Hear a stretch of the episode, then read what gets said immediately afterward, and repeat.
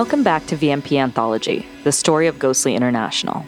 I'm Vivian Host, and in this fourth and final episode, The Deep End, we're going beyond into the aesthetics and curatorial ideas behind the final two albums in the Ghostly box set series. I sit down with Ghostly founder Sam Valenti and art manager Molly Smith to talk about Ghostly Swim 2, the second volume of their series with Adult Swim, as well as Thousands of Eyes in the Dark, a brand new compilation that you're the first ones to receive. Both of these releases represent a more considered and introspective sound for the label, but also an opening up, especially to newer artists. In fact, they're kind of a clue as to who you might see releasing full lengths on the label in the next year or two. Also, in this episode, ghostly artists Dabrye and Shigeto pop in to talk about making their tracks on these respective compilations.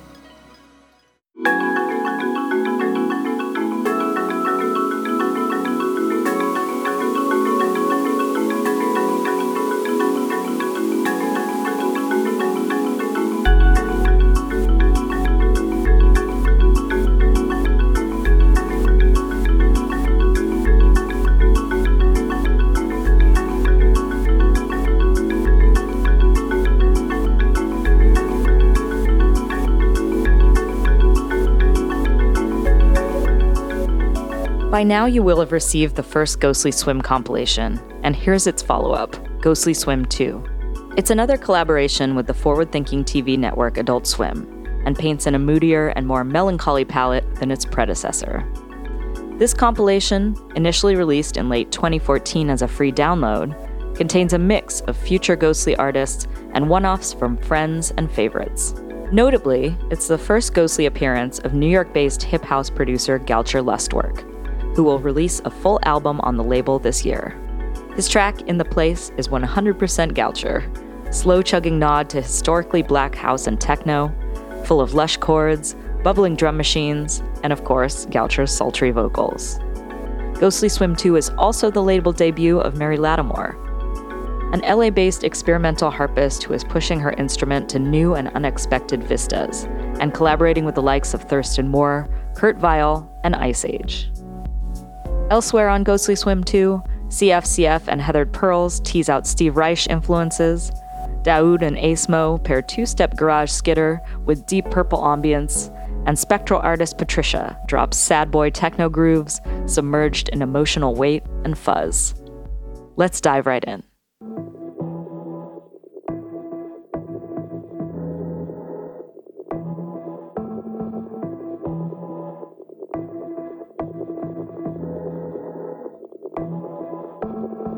Tell me a little bit about the relationship between these two compilations. So, Ghostly Swim 2, the intention was to do a, a record that loosely defines as ambient. Maybe it's, a, it's 2014, right? Yeah, it's reactive to probably like the sort of noise war of like music. Um, it's also just our interest, you know, so it's um, where we are emotionally at the time. It's trying to reach further um, Mary Lattimore got on my radar, I think through SoundCloud. I think I was listening to something and it popped on as like the next song through the algorithm or whatever, and just being kind of struck by its immediacy. So became a fan of, of her work and um, reached out and, you know, Goucher Lustwerk, somebody that we knew, um, reached out. So it's another chance to sort of crystallize the roster at this time, but also reach out to new artists we like.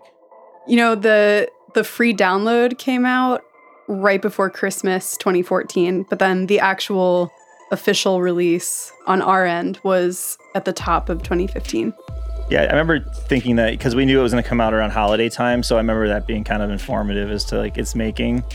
Just the idea of like reflection, kind of like away from the chaos. I think that's what the tracks inform.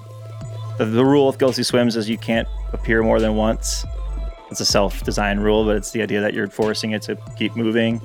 The artwork is by Jacob Escobedo, who did Ghostly Swim 1. It's obviously a more direct hit. It's the Ghostly logo kind of almost like melting or mutating, which is kind of a nice metaphor. But yeah, it's just a quiet, beautiful record, I think.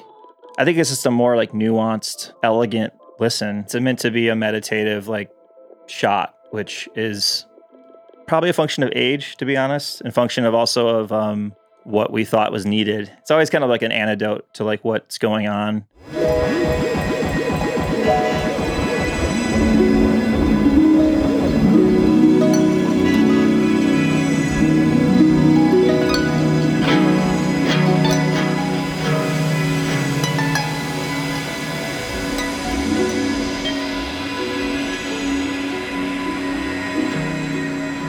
How do you fit new people into the family? You know, the compilations are kind of prophetic as to who's going to join the roster next. Like we didn't sign Mary yet, I don't believe.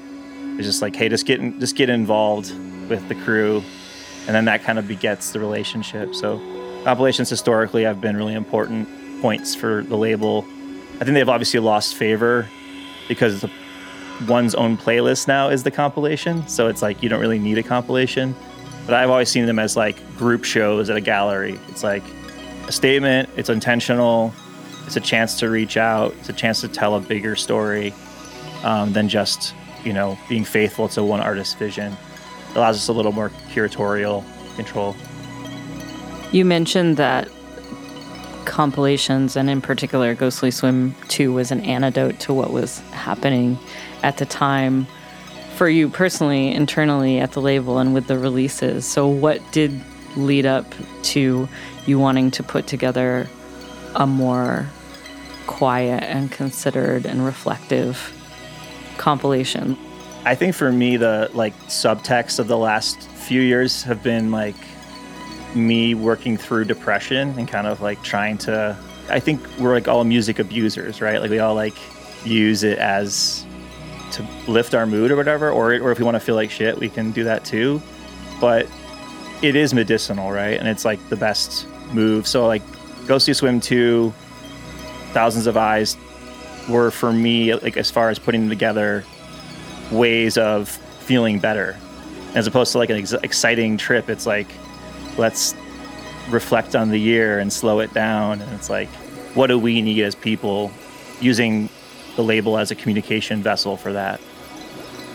I think also internally at the label around that time 2014 2015 is when our release output was really picking up and we had a lot of bigger albums like Tycho's Awake came out during that time. Um, so we were focusing on a lot of career artists that we were really building with like future proofing, and that's a, a, huge undertaking. But Ghostly Swim felt like a really different version of that. It's not a big promise to anyone, it was just a moment that we could then give to our audience at the time, and also kind of a snapshot of what's going on rather than a precedent to the next thing after it.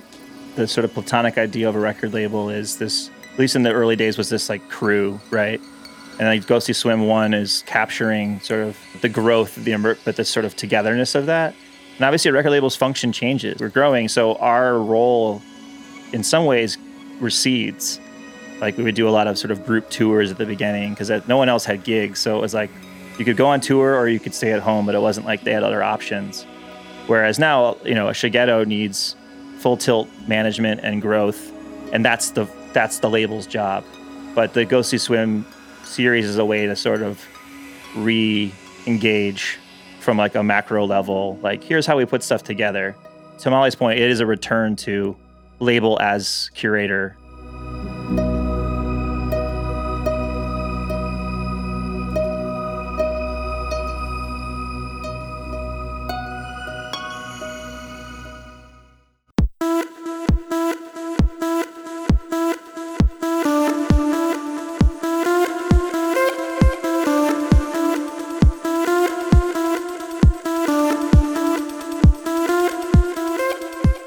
kind of constantly evaluating what a label's real role in this world is. You know, we were all fans of the music and the musicians first, so that's always our first priority. And I think the fact is today, you don't need a label to get your music out there. You don't need a label to get your music distributed or pressed to vinyl. You can do that all yourself, but a label does still add context. And the Ghostly Swim compilations are a great example of how we're able to still add that curation. Mindfulness. I think it's interesting how this compilation kind of was the harbinger of the chill lo-fi hip hop beats to sleep and or study to kind of genre that's come out of like the YouTube playlists now. This was like the original. You maybe don't want something completely background, but something with a little bit of drive to it um, that just helps you get through your day. Almost as to what Sam was saying, like music is therapy. I think this is the first iteration of it with like a little bit more of a beat than what is to come. But um, yeah. I also sort of see Ghostly Swim 2 as related to the entire Ghostly output in that you guys make a lot of different products as well. And it's almost like there's like a ghostly lifestyle. I always like to imagine that there's one person on your staff that is drinking Check. ghostly coffee beans out of a ghostly Check. coffee mug, um, wearing the hat and the shirt, and then at home they have a ghostly art piece. And in a sense, this idea of music to chill to or music that you're listening to at work or something a compilation that's curated with those things in mind is also a lifestyle accompaniment it's a thing that you might need in your day Yeah, it's interesting like it's a razor's edge, right? Because there's like obviously you could see that as like a negative where it's like, oh, lifestyle design is this sort of like flat, you know, wallpaper magazine idea of like, if I just have this stuff, I'll be happy. So it's I think there's two sides to that. There's the love of product, which is whether it's a piece of uh, vinyl and the beautiful sleeve or uh, the best charcoal toothbrush type thing that is sincere and that you're like, okay, we're gonna find the coo- the best Japanese socks because that's as good as the music and the things that we do, which is our intention. There's also a bit of play in it. It's like obviously the idea of a ghostly toothbrush has a wink in it, which is ties back to Blake Hepburn and the name and everything. So the sort of sl- slogan of Ghostly is of, of art and artifice since 1999. So it isn't supposed to be totally taken 100% straight, but it also is supposed to be sincere. It's sincerely approaching these things, but also sometimes playing with it, the ideas of them as well.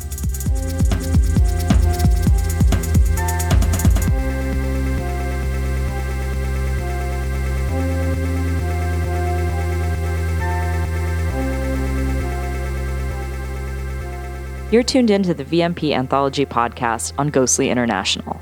And before we move on to talking about the new compilation, here's a little extra tidbit. Detroit's Shigeto telling us about the making of his Ghostly Swim 2 track, Tide Pools. Ah, Tide Pools. It was an interesting track for me because it was an interesting time. It was it was during a long break. A time when I I think was not lost but didn't have a, an identity that I resonated with, a musical identity. It was like I was just so busy at the time playing so many shows but had not released any new music. It was in between No Better Time Than Now and The New Monday. And that was like a four year gap. And I remember Ghostly Swim 2 as like this thing that made me feel okay about being stagnant in my personal artistic development or stage wherever I was at, you know? I was just excited to be on the second part of this comp that I loved the first one. And it was like this whole thing. And it was like, oh, great. Now I get to be a part of this. And so it was like Tide Pools was this track that I had that it was kind of me, I don't know, just messing around. And I think it was representative of what I was like listening to at the time, maybe. It's a lot of repetitive kind of ambient music and I was really into like the quartet stuff at the moment that was like counterpoint melodies and repetitive little like chopped up samples, you know?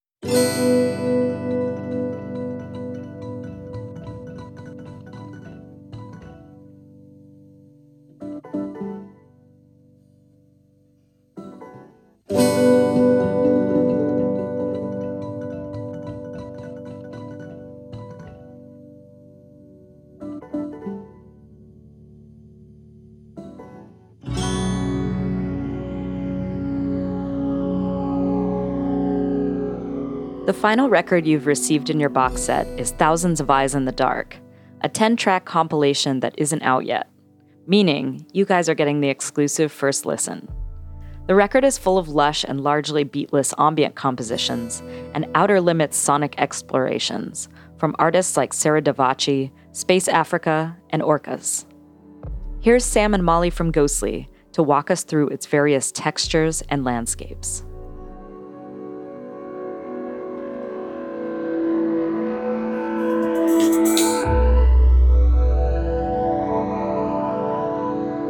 Thousands of Eyes in the Dark is a new compilation that almost sometimes verges outside of the realms of music and is kind of into sound. So it's the most expressive in some ways. It started life before we knew there was going to be a box, but kind of nicely dovetails A with our 20th anniversary and B with this box, which is the sort of story up to now. So it made sense for it to be concurrent and included. Um, it, it relies the least on existing roster kind of this like free experiment. And it's just meant to be a sort of journey, like straight through beautiful contemporary sound. How did you choose this name, Thousands of Eyes in the Dark? Yeah, like a lot of ghostly stuff, it doesn't have a exact literal answer because obviously it's meant to be kind of expressed upon. I like it because it's obviously like a nightclub. It's obviously like a visual. Um, it has a collective spirit, but it also has a sort of solemnity that I think is kind of beautiful. Thousands of Eyes in the Dark is kind of, on the one hand, a very disturbing feeling. Like it kind of recalls in today's world surveillance and internet culture and never truly being alone, being, you know, lacking privacy at all times. But on the other hand, a very warm, comforting, feeling that there's always other presences around you. Um, I think that's something in today's world people really respond to, where there's a lot of uncertainty and a lot of danger in the world. There's also this feeling of uh, just everyone kind of being in the same boat and being able to give comfort, even in these very subtle um, poetic kind of ways through art, especially. And the art by Michael Cina, one of the key elements is a photo I found at a vintage shop. And uh, it's a person with like a ladder uh, in front of sort of like an iceberg type type image. Is that how would you describe the the photo? It seems like a like a mysterious cloaked mountaineer who is climbed up the slope of this very interesting looking, like snowy ice natural sculpture.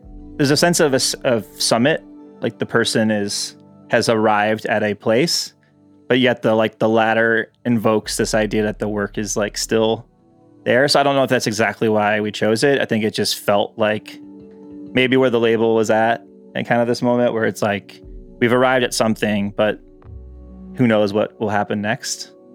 Yeah, I was going through like a really wicked depressive cycle through the curating of this. So it, I think in some ways it's kind of like a solve for my own how I wanted to feel. So it's like like the best artists I think make the music they wanna that, that doesn't exist. Tad talks about this a lot. He just made music that wasn't being made. The artist had no idea of the making of the record, so I'm not, I'm not trying to put feelings on top of their music because it's their music. But the intention was to make a record that was like gracious and beautiful and spacious and kind of like therapeutic in a non um, prescriptive way. It's not like this is music to swim to, or to, it's just kind of like sound as sound and appreciating the texture of music.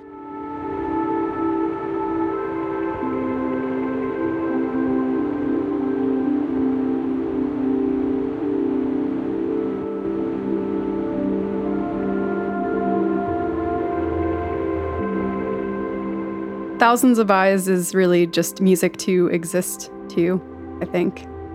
It's not really meant for uh, accomplishing any task, but really just to like be in your human body hearing these sounds.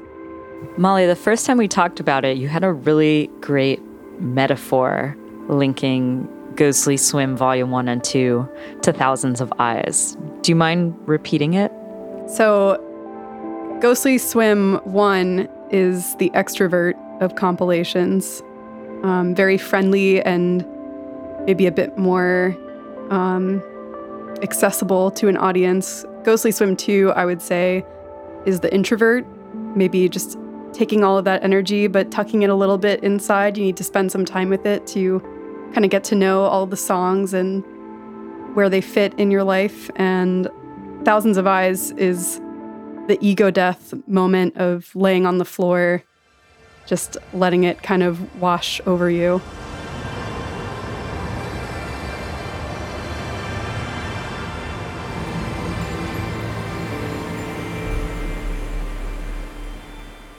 Tell me a little bit more about the artists on this compilation, and in particular, some of the names that might be less familiar.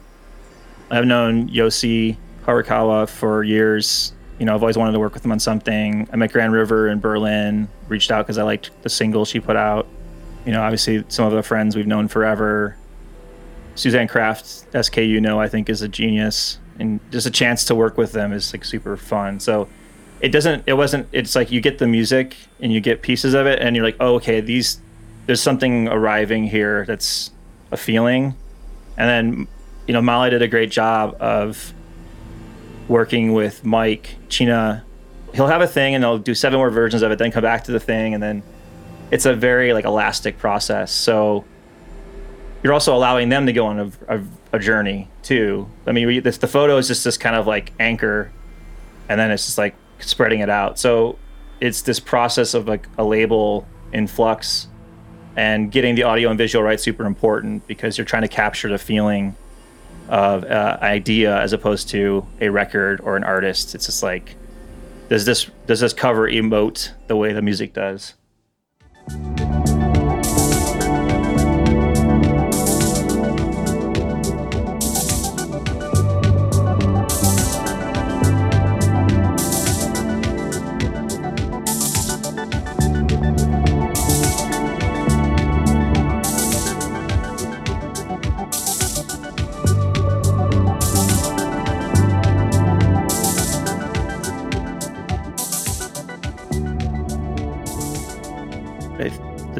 Rap on electronic music historically was like, oh, it's like dumb music for dancing, or it's like vapid hotel lobby stuff, right? So it's how do you make music that is that has a lot of emotion, maybe it, it lacks a quote unquote narrative, but is still sincere and like you can it's not trying to be anything that's not. I think that that's the the tension that kind of holds the SMM tradition. This is an SMM record. It doesn't say it is, but it, on the catalog number it is. But um, yeah, I think it's like a self consciousness in the, art, the visual art as well, right? It's like how do you not get sentimental, but be sincere? I think that's like the razor's edge that we we walk a lot that I, I kind of enjoy because it's because it feels good to get gushy and like lovey dovey, but it's also like set, set you know, being um, sanctimonious or being saccharine is the line you don't want to cross. And I think that if you can find that tension in movies or film or or film or art or painting or whatever, that's like the best, you know, feeling.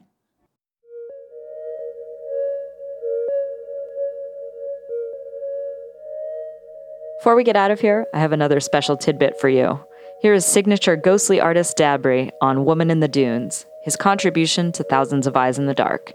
So, this was an ambient track that I did in one take in my studio uh, in Ypsilanti when I was living with Demark Cantu. And it is um, mostly just an SH 101. And interesting thing about that synthesizer is that they can um, lose their relative tuning, meaning the low octave is not quite in pitch with the high octave. What happened was um, you sort of get this slightly queasy sort of um, seasick feeling a little bit out of the melody. It's just like a, it's almost like having a microtonal scale in, in, in a way. The vibe uh, is almost sensual, a little bit mysterious and calming and peaceful. And it really reminded me of this film called Woman in the Dunes, directed by Hiroshi Teshigahara, about a scientist that gets uh, trapped between dunes by the villagers, and he is um, stays with this woman, this widowed woman who lives in that house, and the dunes are constantly caving in on on the home. And there's something about this film the way it's shot the sand coming in through the ceiling and the intimacy between the scientist and this woman that is just like uh, really incredible. It's a beautiful movie. So this this came to mind when i was making it it relates to the more uh, ambient tracks by Charles Manier and maybe some things on Pains,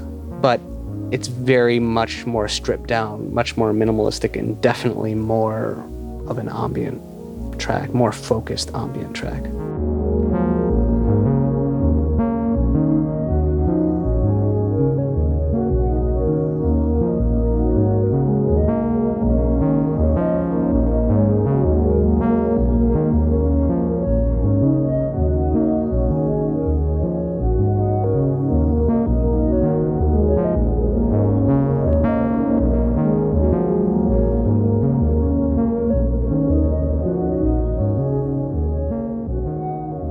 That brings us to the end. Not the end of Ghostly International, of course, but the end of this VMP Anthology podcast series season. Thanks so much for taking this ride with us and for tuning into this podcast. I hope that you all learned a bit more about the records that were released in this box set and that this was as fun to listen to as it was for me to make. I just wanted to thank all the ghostly artists involved for taking precious hours out of their day to talk to me and especially wanted to thank Sam Valenti and Molly Smith at Ghostly International for all their help, and of course the love and care that they've taken with all the label releases over the years. It's truly been a pleasure following the last 20 years of the label as a journalist and a listener and a party person and a friend. So happy birthday, Ghostly!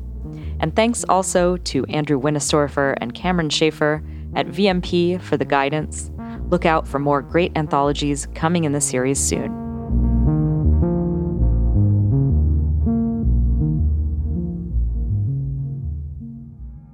This season of VMP Anthology was produced and hosted by me, Vivian Host, and engineered by Ryan Woodhall. I'll see you on a dance floor somewhere soon.